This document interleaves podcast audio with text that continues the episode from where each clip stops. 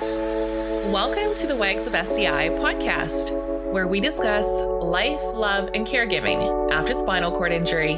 Hosted by Elena Polly and Brooke Paget.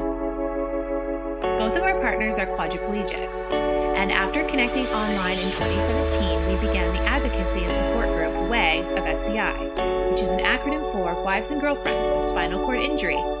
We know firsthand the challenges that come with living this lifestyle and our mission is to spread education, awareness, and positivity from our unique perspectives.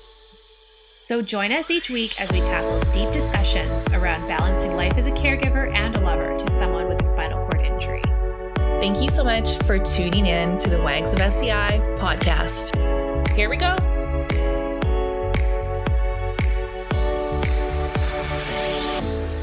Before we begin this episode, we wanted to give a little disclaimer to all of our listeners. What you're about to listen to is a episode with frank discussions on mental, emotional, and spiritual health and well-being. We discuss our own perspectives on the subject matter and our own unique experiences that are unique to us.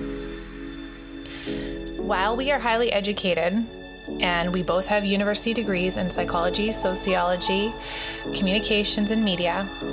We are not licensed psychologists, psychiatrists, or medical doctors. All the advice and feedback that we give, as well as sharing our stories, are ours alone and based on our experiences.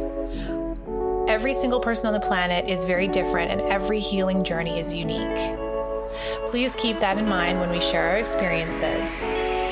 And if you have questions about your own mental wellness, or if you want to ask an expert about anything that you're dealing with or struggling with, please consult a licensed psychologist or psychiatrist, or someone in your area that you know and trust. We thank you and we hope you enjoy this episode.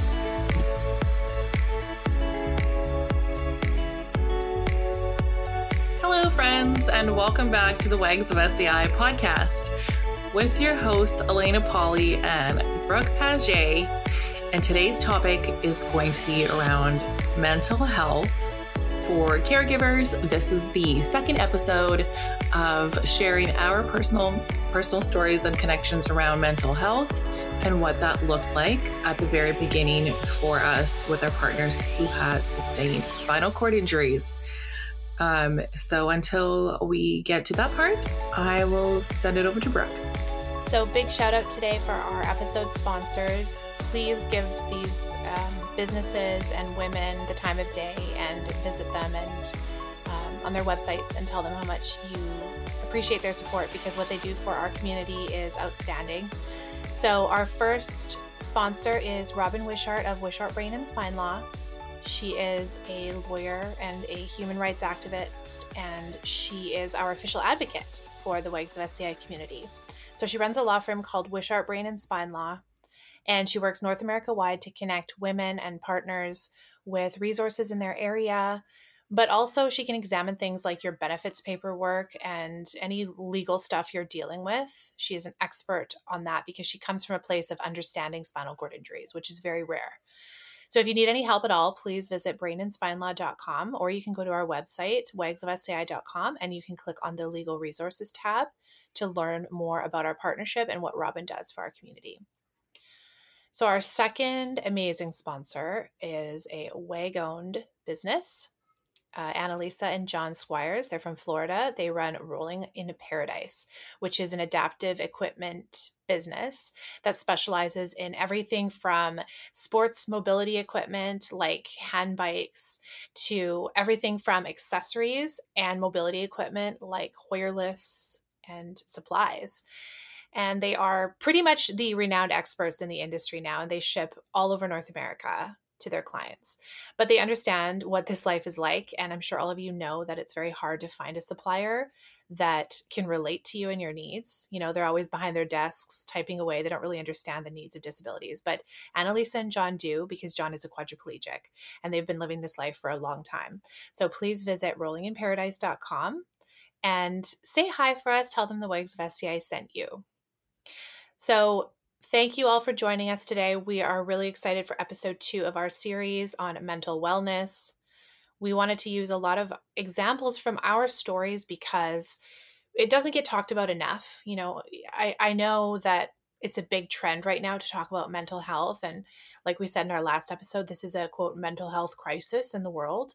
And, you know, those are big buzzwords right now, but people aren't really getting to the meat of it. And we wanted to get to the real nitty gritty of what mental health and mental wellness and emotional health and wellness mean to us and what we've seen in the community, especially lately with mental wellness. So, thank you for joining us.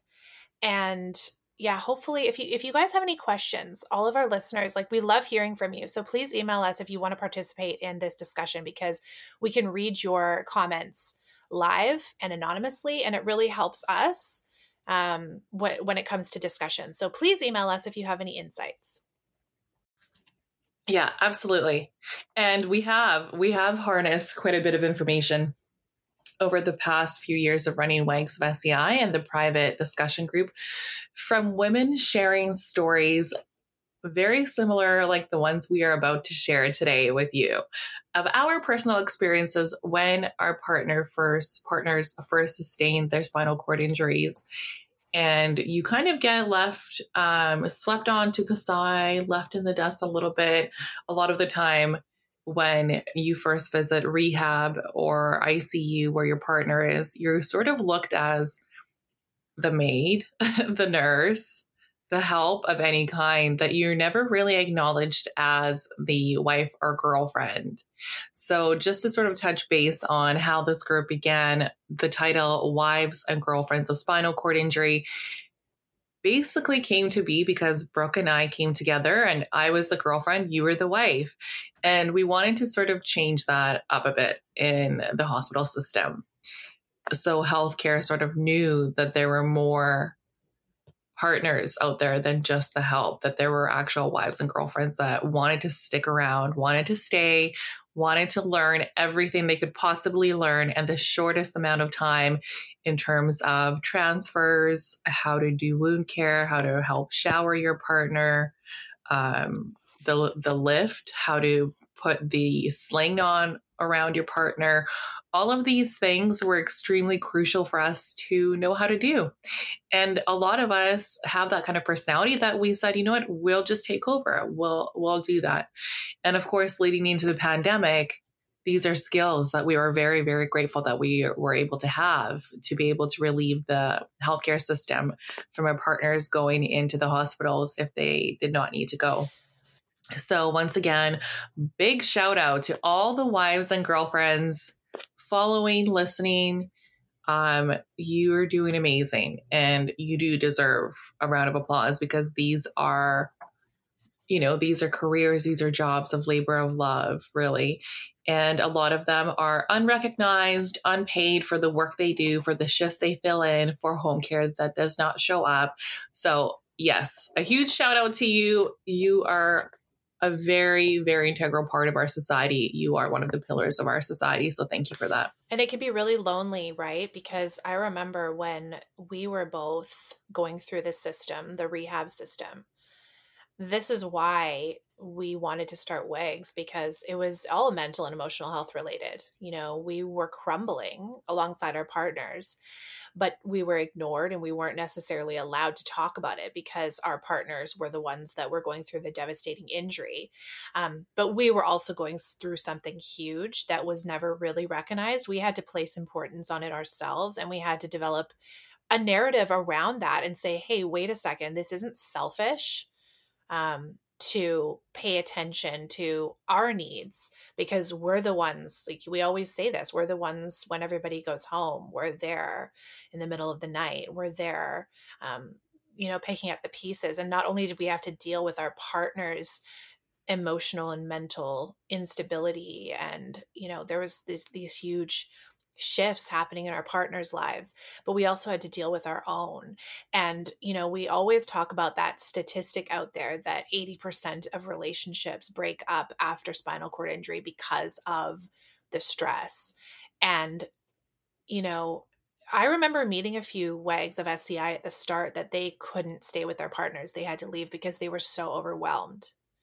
And I can't help but think what you know like what would happen if right from the very start they were important, they were paid attention to, they were hugged and loved and they were part of the curriculum on his healing.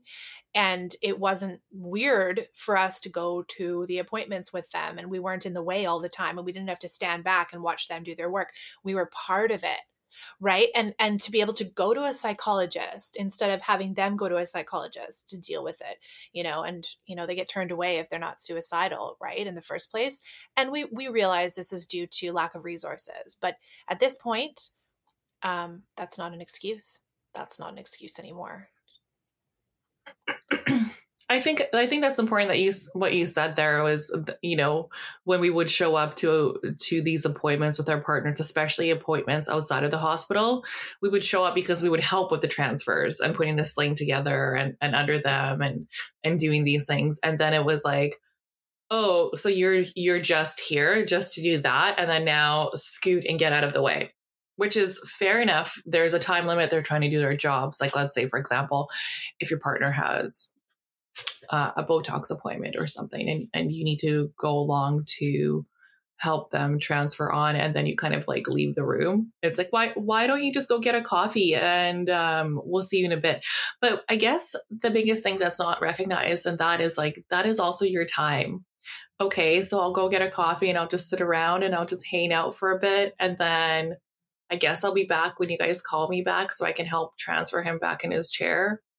But not to mention, the first year is absolutely chaotic. First year of injury is very, very difficult because it is brand new. You don't know anything about anything. You don't know what a spinal cord injury really is. Like, I remember the first few days Googling, what is a spinal cord again? Like, I knew what it was, but you don't know the in depth of each vertebrae and what they do, right? The function around them. And you're trying to make sense of it. Your partner is trying to make sense of it. And then on top of it, you're overwhelmed with medications, with appointments, with new lifestyle. And like you said, friends and family come out. They come out for a short time for lunches, for dinners, for the fun stuff. And then they get back in their cars and they leave. And then it's just you and your and your partner. And then you are the one that's picking up the pieces in terms of helping manage symptoms of AD or pressure wounds or pressure sores or dressing or bowel accidents or bladder accidents. I mean, I hate to bring it up again, but these are the realities of taking care of somebody who's just sustained a fairly, very traumatic injury that your body is like freaking out, doesn't know what you're doing, doesn't know how to be in its own body right now, right? So, again, big shout out to the women in this community that are doing all the work. And now is, you know, the most important time than ever for you to come forward and stand up and say, I should be recognized. So, today's episode around mental health is strictly for these individuals, for the caregivers. We would like to share some of our personal stories to let you know that you are not going bananas, that it's okay to make some interesting choices and decisions around coping, coping mechanisms, and the things that we do that we think we need to do to cope, the societal sort of instant gratification kind of stuff that doesn't really necessarily work, but it's there for you. So it's easy accessible. So you use it and you think you're going to feel better to manage your stress, and it doesn't work. For example, it was very similar to the pandemic and why the liquor stores were deemed essential services.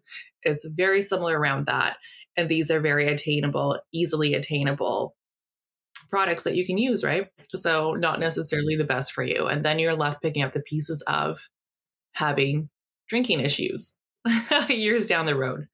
So, we want to sort of share some of our personal stories in hopes that it is relatable to you and for all the new wags out there that, you know, it's okay. It's really okay. And we're here for you to try to help you to understand that it is all part of the process and you will come out on top.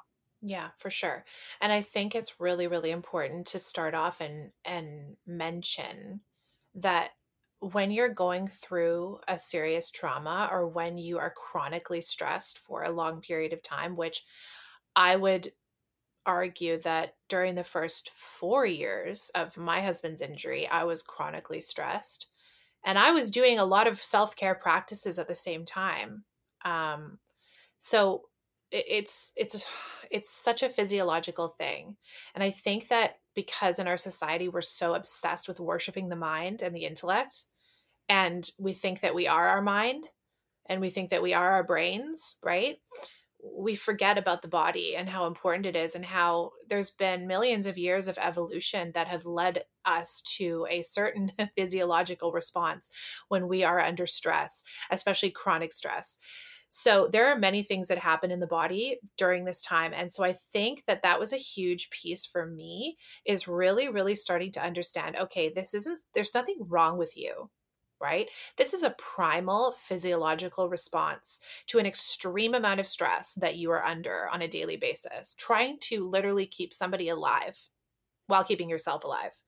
And so I think that everybody listening who has started to see some health problems or is starting to journey down the path of looking after themselves more um, need to understand that we are primal animalistic mammals that at the end of the day um, our bodies are a reflection of what is going on around us and our perception of what's happening around us.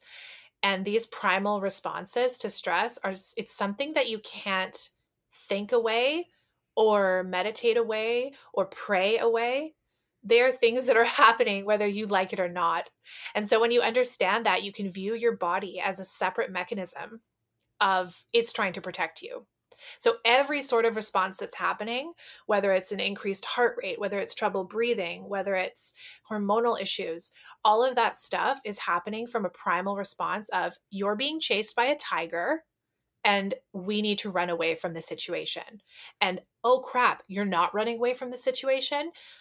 Oh God, we're going to push harder because your body you're, you're you've been trained for your genetics are this way and so it is very very hard to tame the beast and it's literally a process that takes years so i think right off the bat everybody needs to realize that if you feel stressed on a daily basis your body doesn't know what you're going through. It just knows you're being chased by a tiger.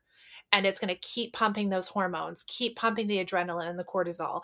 It's going to keep having all of these physiological responses, whether you like it or not, until you can actually consciously tame the tiger, until you actually say, okay, you know what?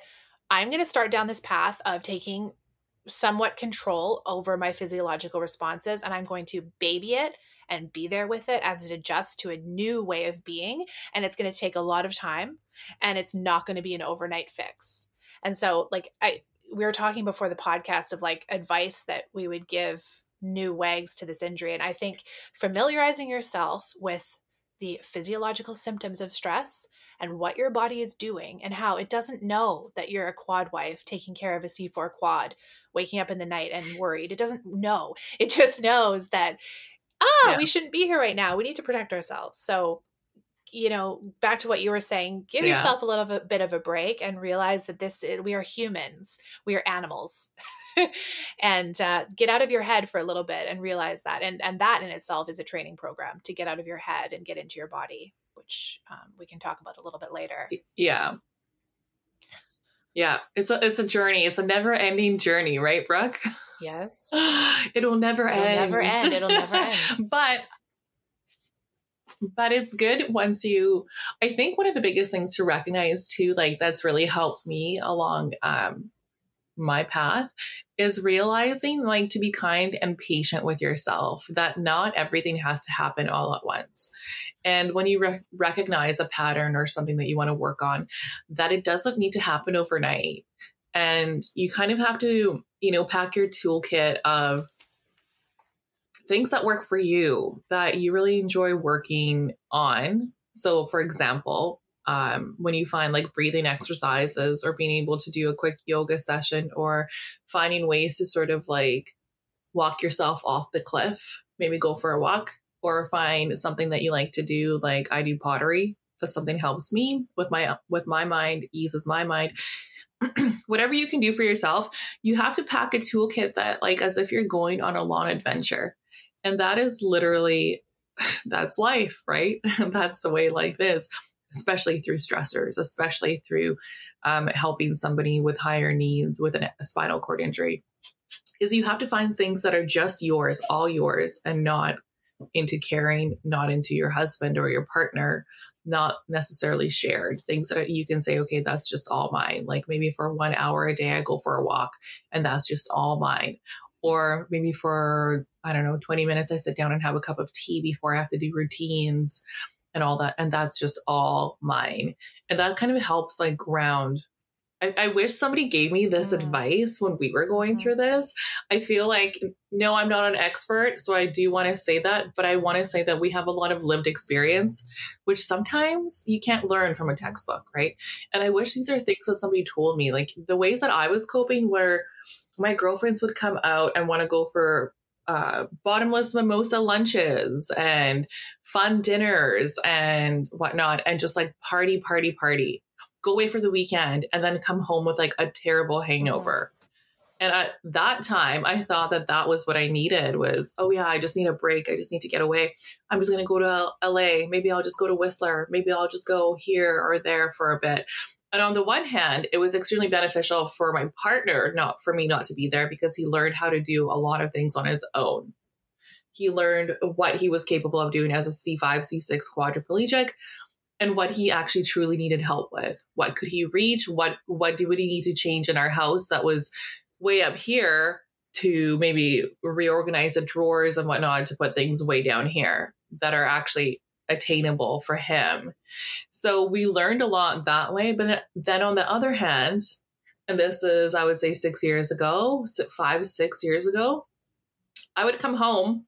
I'd be very grateful to be home, but I would be hung over as shit and then I would show up and be like, oh my God, was that really actually like a great coping mechanism for me? Did I even do any any kind of anything? Like, yeah, sure, it was fun to like get away and like go have some time with my girlfriends, but I think your friends or my friends at the time thought that that was the way they could support me was just to like make me forget about my life for a weekend or for a night or whatever.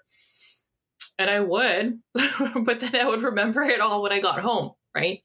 And everything I always say, anything that you do, you have to undo. And I and I hear a lot of this on our private Wags of SCI group from other women who say, you know, can we talk about addiction? Can we talk about um, popping pills or doing drugs or drinking too much as coping mechanisms. So, this is a situation that is actually quite real in our community. Women that don't have an outlet, that don't have enough support, that don't have mental health support, that they're just, eh, they're just reaching for whatever it is that they're able to grasp. And the purpose of this group specifically is that is something that we want to change we have our 5 km self-care run coming up on march 19th and it is for caregivers. It is to raise funds so we can give back to our community for proper mental health supports not for just a girls night out to show up back, back home hungover because that is a temporary fix. That is only maybe an hour or two of relief of whatever relief that your brain and your body are really looking for but it doesn't actually help. So um, I know this is a story that I've shared before, but it's I can very contently say that I am out of that now. I think the pandemic had a lot to do with that. Um, being forced to stay at home, I reached for other outlets and other coping mechanisms. But I know that you two also, Brooke, have some really, really fun stories to share with us about what were some ways that you were coping when Evan was in in rehab or ICU and what what was it that you found worked for you or now you realize did not work for you? Well, I think um, before I get into that, I think it's really from, you know, I was just thinking about this as you were talking about friends and family and um, how they're trying to help you by bringing you out of your funk and, you know, getting you into out there and distracting you and all that stuff. Um, but I also know that people act out of their own um, beliefs and their own ideas and their own perspective on the world. And I found personally a lot of the times that um, I was brought away or brought out to be distracted, or it, it was because they wanted to feel better because they felt powerless. And they were like, okay, I don't know what to do with this girl. She's my friend. Um, and I don't really know how to help her. So let's go do something to distract her. Let's go do something to help her this way. Or let's go get drunk and then we can just forget about everything. And I think it's a small kind of micro example of our world today because our world today, you know, we were talking about earlier about the worshiping of the mind. We also worship instant gratification and we don't like to sit in things that make us feel bad. And you know eh, that eh, that happens when you first experience this injuries. You already feel so bad that you don't want to feel even worse by sitting around and feeling this pain that you feel. And not just that, feeling the pain of your partner's pain and having to sit with all of those terrifying emotions that come up. And so, yeah, I, I, I just, I, I think about all the situations like with my friends at the time and what they did to help and bless their hearts. You know, they, people try, they really try and help. Um, but I mean, all humans are the same. They don't want to sit and be in grief, especially with their friends. Where, I mean, put yourself in their shoes. If some traumatic accident happened to your friend, you would be like, you know, let's just say you didn't have the experience of being a WAG, but like you would want, you wouldn't know what to really do unless you were like really trained, which is another thing that gives us WAGs a real leg up in the world is we're trained now to kind of deal with you know, I don't want to say catastrophes, but it is a catastrophe. It is something that is like very scary and traumatizing. And we're kind of trained now to navigate that for not just for ourselves, but for other people. Even if we're not mentally stable ourselves, we're still somewhat trained to handle catastrophes. Um, but like when, when I was, Eh, when Evan was in hospital and rehab, I had a friend that would come and she would pick me up she would pick me up at the front entrance of the rehab center in her car with like some Spice Girls music playing. And she knew that I couldn't be away for a long time because at the time there were, well, I think it's probably the same now, but they were so understaffed. And there was really nobody to help my partner unless I was there for certain periods of time when they were busy with other higher level injuries or people that needed their time more. Anyway, so she would come and she would pick me up with the music and blasting and she'd be like, get in. And she would have like a pack of um, like Lady Fair menthol cigarettes, and we would light them and drive up and down this like busy road in Vancouver and just cruise with the windows open and smoke our cigarettes. And a lot of the time, we wouldn't say anything to each other. We would just drive and I would smoke and then she would drop me off and be like, "All right, I'll see you in a couple days." And like at the time, it was like it was such a relief to like get away and just do something I knew was extremely bad for me because everybody knows that that knows me is just like I I have issues with my lungs. I don't know why I was smoking. I'm but it's like one of those things that you do to manage yourself because you're not really thinking. So that's another thing, you know, you know we're, ta- we're we want to get into like the bad coping mechanisms, the things that we do. Um when we're in fight or flight. But that's another thing about our physiology is like when we're in that state, when we're not naturally in homeostasis and we're not naturally calm, we will reach for things that we normally would never reach for. We're not thinking. We're thinking from our primal brain. We're thinking from the part of our brain that is an animal that will say, Yeah, pass me the drink. Let me drink a whole bottle or pass me this. You don't think when you're in that state so that's another kind of little perspective shift that really helped me is like when I learned I'm not really truly thinking about long term anything. I am just knee jerk reaction, instant gratification, trying to make myself feel better in the moment that, you know, like you say, we have to pay for at some other point, right? But these things that are, quote, bad for us, a lot of the time they're catalysts for change, right? They bring you to a, a place where you know you're like oh i can't do this anymore. And you wouldn't have necessarily been brought to that place unless you had that bad thing that was the catalyst right? Yeah absolutely. And also i uh, you know we talk about this all the time and it's just like deconstructing what is easily attainable that that brings you that instant gratification that instant yeah. relief. The smoking of the cigarettes the the I mean, the, the actual nervous system calmer, yeah. you know, when you're not really sure how you're like, ah, you're freaking out. Your brain's like, ah, yeah. freaking out. Um, and you grab things that, that aren't the best, but in the, t- in the moment, they mm-hmm. are the best because you're, you're able to regulate your, yourself the best way that you can, the quickest way that you can. But, anyways, so my question so today we will continue on with our cool to connect sage pack. And today's question is What are three lessons you had to learn the hard way? I feel like this really connects to what we're talking about. What are your three lessons that you've had to learn the hard way as being a WAG of SCI, a caregiver, and Brooke Paget for yourself? Um, well, I, I would say number one is that like go, go, go, I can do everything mentality that will burn you out. Um, definitely had to learn that the hard way. Um, whereas, like, you put yourself in these situations where you don't have anyone to help you, you want to do everything yourself because you think you can do it best. You don't outsource anything. I remember for the first three or four years of my partner's accident, I didn't outsource anything, and now I'm like the queen of outsourcing. Like I'll I I do delivery for everything. I don't I don't care about my carbon footprint. I don't. I literally say, you know, and I'm someone that really cares about the environment, but I'm like, I'm one person, I need this. So I do Amazon for a lot of stuff. I do grocery delivery for a lot of stuff. I do, you know, we have people that help us with certain things that are imperative. And I've cut out a lot of stuff to reduce my load. So definitely that's number one for me. Um, number two, learning the hard way. I would say just like like an expansion on number one, like letting things get out of control as far as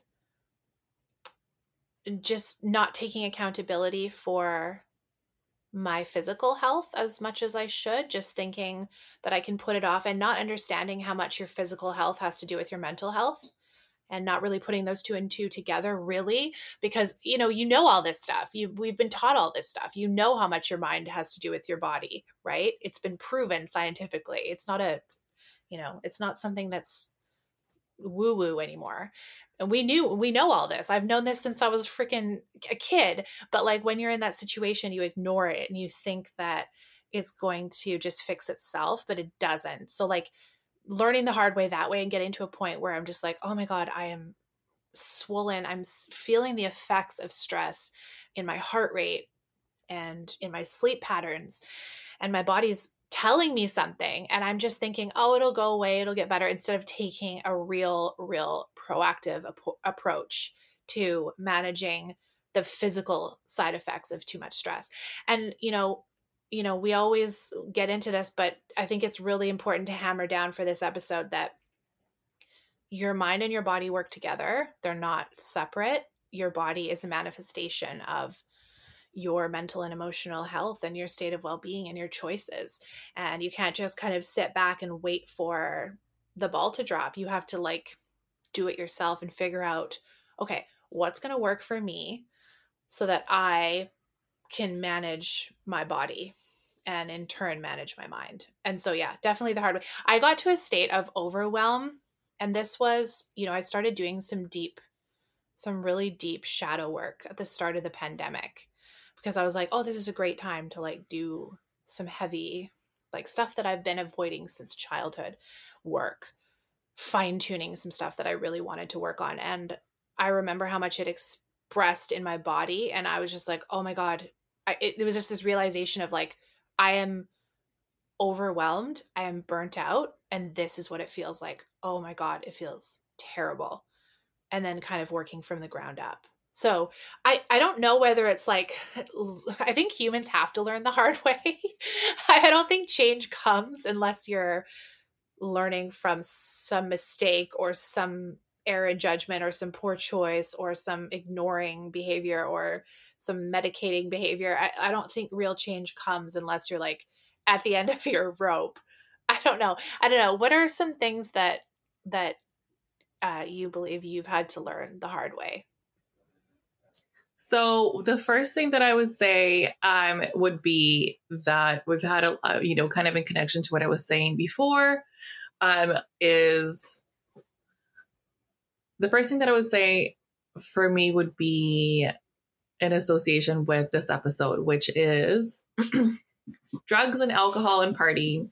So the first thing that I would say would be the the lesson that I had to learn the hard way is that no amount of booze will ever fix anything no amount of partying will actually ever fix the way you feel. No amount of SSRIs are going to fix anything that you feel.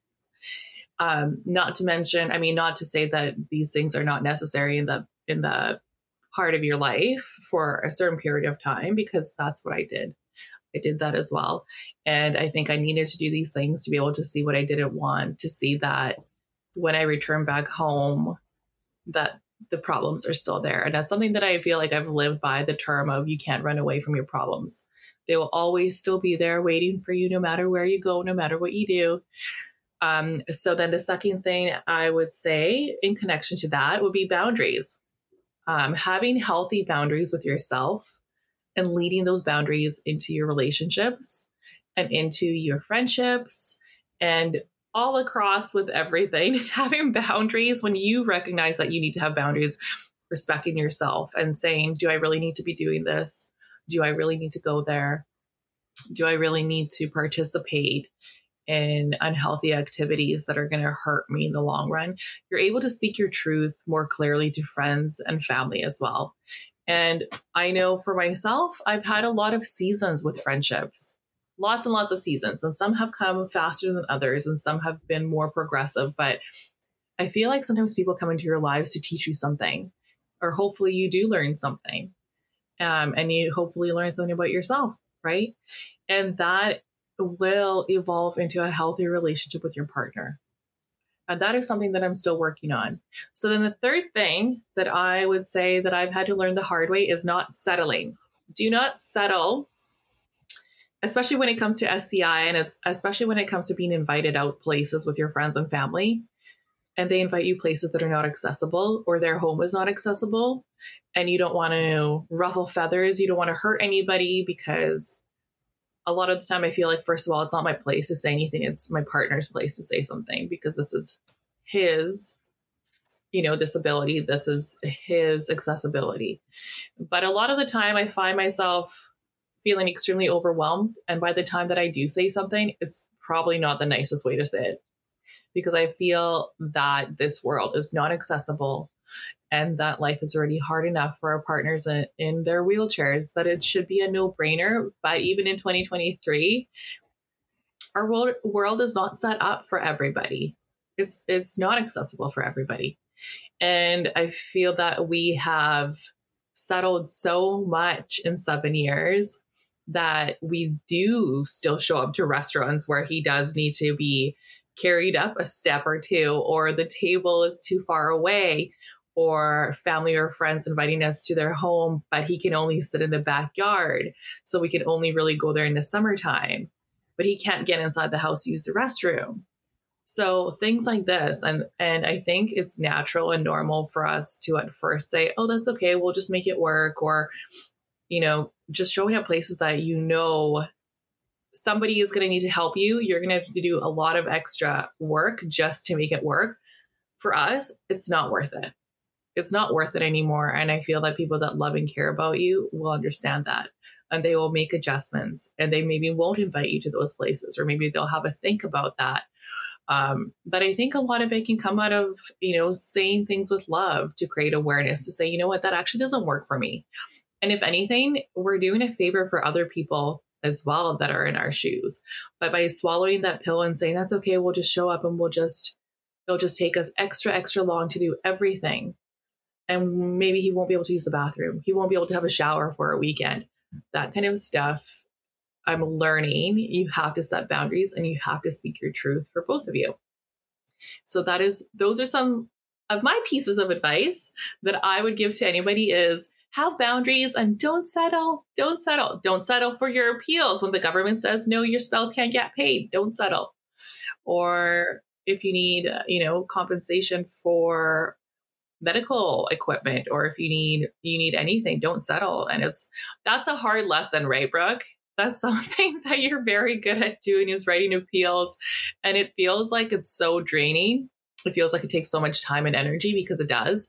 And it takes it, you know it has something inside of you has to like bubble over before you're like ah i gotta get this done. I can't take it anymore.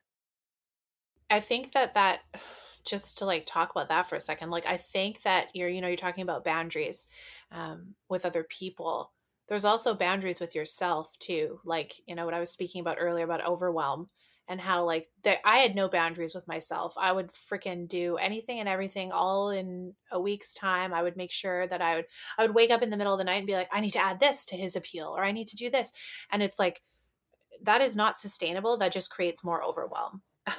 so boundaries with yourself as well are so important. And you know what I found works so well is when you have boundaries with yourself, then they're compassionate boundaries. Like they are I you know I really care about myself and I want my I want to be the best version of myself. I want to help myself. You have to be compassionate as you're learning because boundary breaking is a habit. It's a conditioned habit, especially as women, especially as caregivers. I mean, these are things that are also they're very ancestral. They're carried down. Um, you know, especially our grandparents and our parents' generations. Like, you know, a lot of the women were caregivers and homemakers and um, they didn't have really to work and they didn't have to do anything else. And um, now you're piling all of this on yourself. And, you know, you can't do everything. You can't. It's not possible. You will burn out. And, you know, a lot of mainstream psychologists, they say the same thing. And this isn't, again, this isn't woo woo. This is like, you will burn out. You will. It's just a matter of time. So instead of having to learn the hard way, like us, listen. and again, I know there's so much value in learning the hard way, but there are certain things that you can do for yourself now. And, you know, we're speaking to women who are still in the first little while of their partner's injury and that haven't really hammered down their own routine and their own boundaries yet. And they're just, they're hurting. Um, there are lots of things that you can do for yourself to really, really make it so that you have more space for writing that appeal so that when you sit down and you do something like that, you know, you're not just adding more and more stress to your plate. And so, like, what would you say worked for you as far as like some early on immediate solutions to breaking the stress cycle in your life? Like, what are some basic things that really helped you? Um, well, firstly, I think I would say that I don't believe that I live a life without stress. I don't think that that's there's such a thing. I don't think that there is like a complete like stress free life for me um, at this point in my life. I think it's just managing, being able to manage your stress and being able to rec- recognize, hey, I'm stressed, instead of being like, oh my God, what's happening to me right now? Ah, being like, okay, just call it what it is. I'm stressed. Um, first of all, well, that is first of all just recognizing that, but secondly, it took it took me a long time, especially somebody who was on antidepressants and anti-anxiety. It was like I was taking something for over a decade to cover up the feelings that I was feeling of stress and anxiety because they were so awful that I wouldn't be able to get out of bed had I not or that's what I believed, right? I believed that if I did not take these pills for over a decade, that I would be stuck in bed um, and I would have no life. I would just be a zombie. It was too stressful. PTSD was too much. But then what I've what I've learned after getting off of SSRIs, and it's been what I think four months, three months, is that to be patient with yourself, just to if you're able to, like let's say on a weekend, if you're not working and you're able to sort of wake up and wake up naturally. Sometimes if you're if you have the ability to kind of sleep in do that. If you have the ability to be a little bit slower that day do that. If you need to get your partner ready and you need to get up and you have to do the shower bowel care dressing all that stuff. You have pets to take care of. You have kids to take care of. Do the things you need to do but also remember to slow down. Like be really like sloth slow. That has helped me a lot because especially somebody who's a natural I wouldn't say worrier or believe that I was like, I need to get everything done all at once. I need to go, go, go, go, go. And then sitting back being like, oh, I'm so stressed. I just need to have a glass of wine. Oh my God, it's the only way I can get rid of the stress is having a glass of wine. Um, I've learned that that's not true. And you're able to manage more or like break the cycles of stress a little bit or break through into seeing the cycle of stress. That's the biggest thing. Is like you just need that little door to be like, okay, this is what's happening. Is just to slow down as much as you can. Just give yourself grace, give yourself some patience. Um, do that one thing for yourself. Go for a walk. Go for a super slow walk. super slow. Just look at everything. Oh, there's the trees. They're green. Call everything what it is. Recognize them. Connect your body to the experiences that you're having with nature or outdoors or smells or colors or sounds or whatever. But it's just as important for you to take time for yourself as it is to help everybody else. And especially being in this role, I started to ask myself, I'm there for a lot of people in my life, but who's there for me? Who's taking care of you? Because if you start to ask yourself who's taking care of you and you start to realize no one, maybe your partner is there for you emotionally, but who's physically able to take care of you? Let's say you get sick, who's bringing you soup? Who's doing all these things for you? And then if you start, start to see that that circle is very, very tiny, and probably it's you because you have that personality that you take care of everybody else then take care of yourself first. Have a couple days or a day a week that you're like, no, no, today I'm going to be super slow. I'm, if I want to, I'm going to sit and have my cup of tea a little bit longer. I'm not going to just like chug back the espresso and run to the gym or just go ham at the gym and get my blood pressure through the roof and just go crazy because that also doesn't help. You're you're kind of feeding back into that like nervous system irregulation where you're just like spinning out of control. So that's my biggest piece of advice. Just be slow. Do some Tai Chi at the park. I, Listen to some nice I think calm that's music. The, I honestly think that is the best advice because for myself, I wanted to put myself on a program, like my own program with my own tools that worked for me so that I could feel my life force come back. And, you know, this isn't a religious thing. I'm not a religious person, I am a spiritual person. Um, but I do believe that we all have life force or chi in our bodies and it's innate to us. And we all have it. And I think that we cover it up because of various things that we do to ourselves, various medications we're on, various health choices and food choices and stress.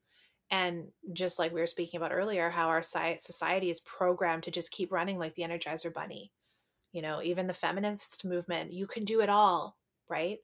It's so misguided to me. It is so not reality to me. And the reason I know this is because I am a more type A personality. And when I'm stressed, it comes out even more where I'm just like, go, go, go.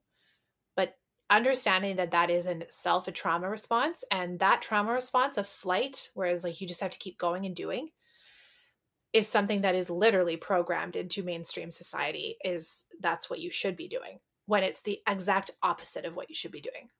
So to elaborate on your you know your slowness thing the thing that worked for me when i started from the ground up when i said okay i'm going to take away as fearful as i am i'm going to peel away the layers of my psyche of my body and i'm going to start from the ground up and i'm going to see what's there and I'm going to work with myself. What I found was there is a stream of energy that you can take advantage of that will never make you feel tired. It's there, it's life force. And in order to find that, you have to peel things away, take things away from what you're doing. You have to, you know, release the burden on your shoulders, you know. Um, and taking things away doesn't need to be a painful experience. I mean, we're trained to add things on, and you know that addictions come from that and bad things come from that. But if what people don't realize is you have to take things away. You have to remove the stresses. You have to remove the foods. You have to remove the behaviors. You have to listen to what these behaviors mean and you have to pay attention to the thoughts and then literally choose your thoughts to the point where you can get so deep that you realize that wow we really need to slow down. And you know i know that the mainstream advocates for this are coming forward more like the holistic psychologist dr joe like we were talking about in the last episode um, but people think that they just have to add things on to make themselves feel better and that is fundamentally not true.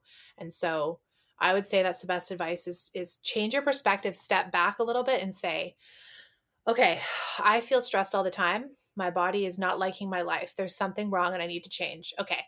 How can I step back and take things away, like certain responsibilities, from someone who is a full-time caregiver to my partner an option for me was not to take away his care and my responsibilities towards his care it was more taking away the other things that weren't serving me that i didn't have to do myself peeling those away. And then when you get done with the external things that you're like making a list and though this doesn't work for me this doesn't work for me i can get someone else to do this i don't need to do this i need to switch my job i need to do this because anything's possible. Once you take care of the things outside yourself then you can focus on okay what can i get rid of that's in my body that's stored here that i've created for myself what, what can i do for that? And then that's a whole new project that like we said last episode that's a lifetime's work right is removing the blockages. You know they talk about in yoga they're called samskaras. They're blockages that have been formed throughout your whole life that fill up your cup right which is your energy resource up to here up to the brim. And the stress response is because of that. And it's true it is 100% true.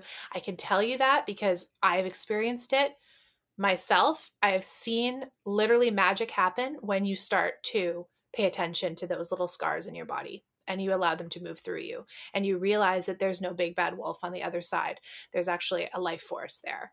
Um, so without getting too much into that um, i think that just pay attention to your reactions and your thoughts and pay attention to how you respond to people and what you're doing that is overloading you and overworking you because it's a story it is a story that you created. and you created it, you can undo it. But you just have to empower yourself and realize, okay, I did this. I can undo it. And working with yourself and just being like, I'm the teacher, I'm the wise parent. You know, I may have trauma in my life, everybody does. That's not going to be the cause of me continuing to sabotage my life when I'm I am in control but the control is like releasing.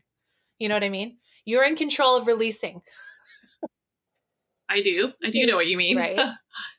and then like like you said there is no big bad wolf because it's always in our mind of what it's going to play out like oh if, oh that situation's so bad oh it's so dangerous it's so scary and then you do face it and then it's like oh my god like my mom just died and well both my dogs and my mom died and for me, that was like the scariest thing for the last like 20 something years. I'm like, oh my God, my mom might die. Like my only parent, my only parent who adopted me. So like my, my parent for the second time in my life, I was like, oh my God, no, no, no, nothing can happen to her. And then she did die. And then now I'm processing it. And I'm like, yeah, it might take a bit of grieving, but better to grieve it now than be like high or wasted somewhere you know, trying to run away mm-hmm. from this. Why would I want that? Like, what? Like, truly, I did try it for a couple days. Drinking vodka at 10 a.m. sounded like a good idea, but it was mm-hmm. not. The Brooke would pick me up for our cold swims, cold dips, and be like, "Oh, Elena, how are you doing this morning at 10 a.m.?" I'm like stumbling down down the sand into the water. No, but and I did. I mean, maybe everybody needs to do that. Try it, see if it works for you and then you'll realize right away this is not what i want. This isn't working mm-hmm. for me. And it's actually doing more damage. So to end our episode we hope we've given you guys a fair share of very honest stories. Um, we want to be open and honest with our community because this is a community that we are very grateful to be in a position to lead.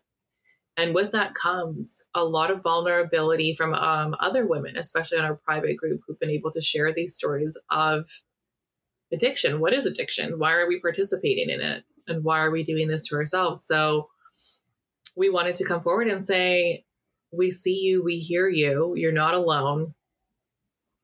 Times can be really stressful, but you can be in charge if you have the tools and the skills. And with that, we will attach some other resources that we have found useful to help us along with our journeys of healing and self actualization and realization and being able to sort of take back mm-hmm. your life, take it back for yourself, take it back for mostly yourself, not for other people, not for your partner. Do it for yeah. yourself and set, set those boundaries. And like Brooke said, set those boundaries first and foremost with yourself because once you have self love and self respect, nothing else that comes into your bubble will be able to bounce around in there. You'll you'll see it for exactly what it is and say, no, I don't think so. I don't think I would participate in that this time around.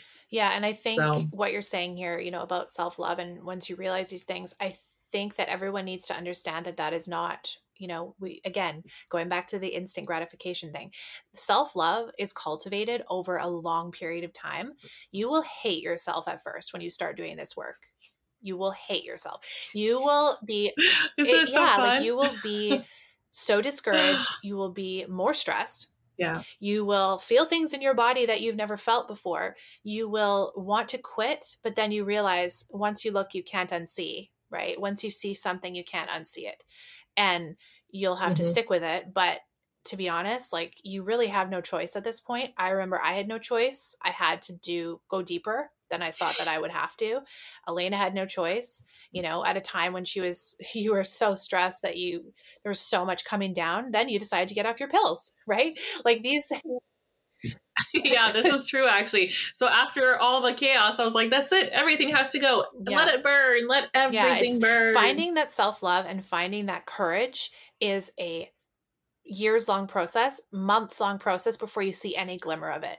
When you've spent your life people pleasing, when you've spent your life catering to other people's needs, when you're in a situation or a relationship where you're a caregiver and you have to focus on other people's needs, you are training yourself, you've trained yourself. Doesn't mean you have to change your life that way. Those are your responsibilities. You can't run away from that, you know, if that works for you. Mhm. Um, but these are not overnight things. This is like you're going to get worse before you get better. You're, like I said before, you're going to hate yourself. You're going to loathe yourself. You're going to loathe your parents. You're going to try and blame other people. But keep going back to that center within yourself and taking that, you know, radical accountability, like we talked about last episode.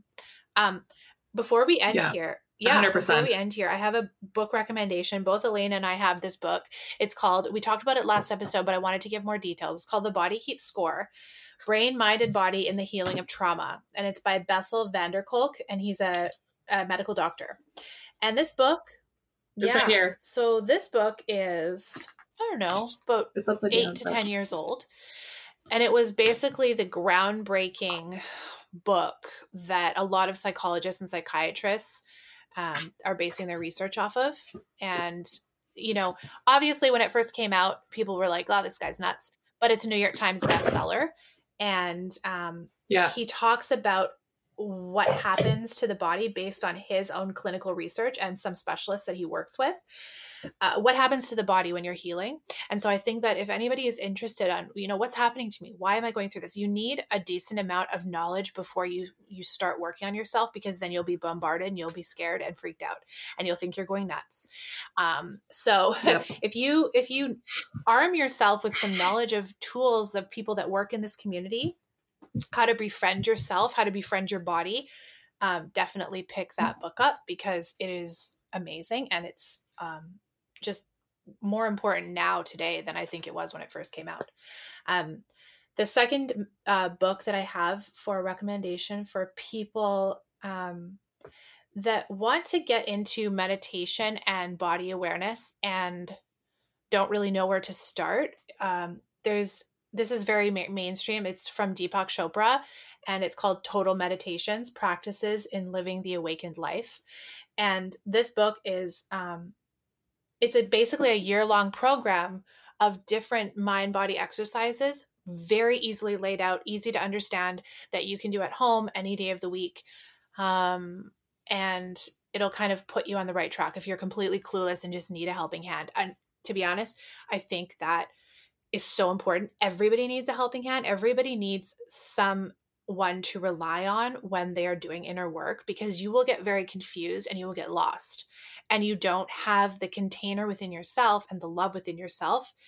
That's what you're working towards, but you don't have it yet when you start doing this work, especially when you're coming down from extreme stress. You don't have it. So you need to rely on people that understand what's going on. So, yes, Total Meditation, great book, teaches you how to properly breathe, teaches you very basic exercises of yoga, very basic. It explains the physiology of what happens to your body when you're under stress. It explains all of that, and it's easy to read. Um, so definitely go check that one out if you're looking to kind of get more in tune with your body and what it's trying to tell you. So, do you, yeah, do you have any book recommendations? Okay, yes, I do. Just just real quick. I really, really like um, Debbie Ford. So she does a lot of shadow work, a lot of books around shadow work. The Secret of the Shadow. Um, I'm just trying to. Yes, so I have two of them. I forget what the other one is called, but The Secret of the Shadow. And for anybody who does not know shadow work, um, this is a really awesome place to also kind of start um, to recognize your own shadow. The shadow is basically parts of your personality that you may feel, ooh, why do I do that? Or, ooh, why am I that way? Or why do I behave that way in situations? Or why am I extra bitchy? Or whatever it is, the different parts of your personality that you're like, cringe, um, and she basically goes through to tell you why these are very important parts of your personality because it actually helps you out once you once you acknowledge them and you accept your shadow pieces and parts. For example, if you're asking yourself, why am I so bitchy? It's like, well, maybe when it comes to appeals and fighting for human rights, you kind of have to be firm or quote unquote bitchy um, to get the things that you need to to also serve society as a whole. Every single person in this world serves society as a whole. Um, so I really, really like basically diving into shadow work. I feel like that was that was a huge part of like my journey of like acceptance and like learning to sort of accept myself, but also learn to respect myself and learning to respect those pieces. And I think this is going to be a huge one, especially for women in our community who are those, you know, those fighters, those those freedom fighters that want equality for all and want um, equality for their partners and accessibility and being able to see why am I put in this position and to be able to acknowledge and and sort of love that part of you. So anything to do with shadow work, I love. It's not magic, ebity jibbity, it's all part of you, it's all part of who you are. And I think we can all benefit from getting to know ourselves a little bit deeper. So, once again, thank you for joining us today on another episode of the Wags of SCI podcast. Um, it's been fun. And if you have any questions or comments, please feel free to write in to wagsofsci at gmail.com or head on over to www.wagsofsci.com. And once again, please, please come and join us on the Wags of SCI self care run. It's a virtual run slash walk. You can do it from your own neighborhoods with your friends, create teams, create awareness, uh, fundraise for this grassroots group that Brooke and I began in 2017. Please help us raise some much needed awareness and funds for the women in this group for things like this. We want to give away books like this so we have a fund that we can give back to our community for self care, for date nights, for all the important things that this community of women truly, truly can benefit from. So that'll be March 19th. Please register on our website, Wags of SCI Com. And a final plea to anyone out there listening to this series who's enjoying it and may have something to share or want to share an embarrassing story of how they were coping. uh, we would love to read it to our followers. so please email us. Um, you are important parts of our structure of our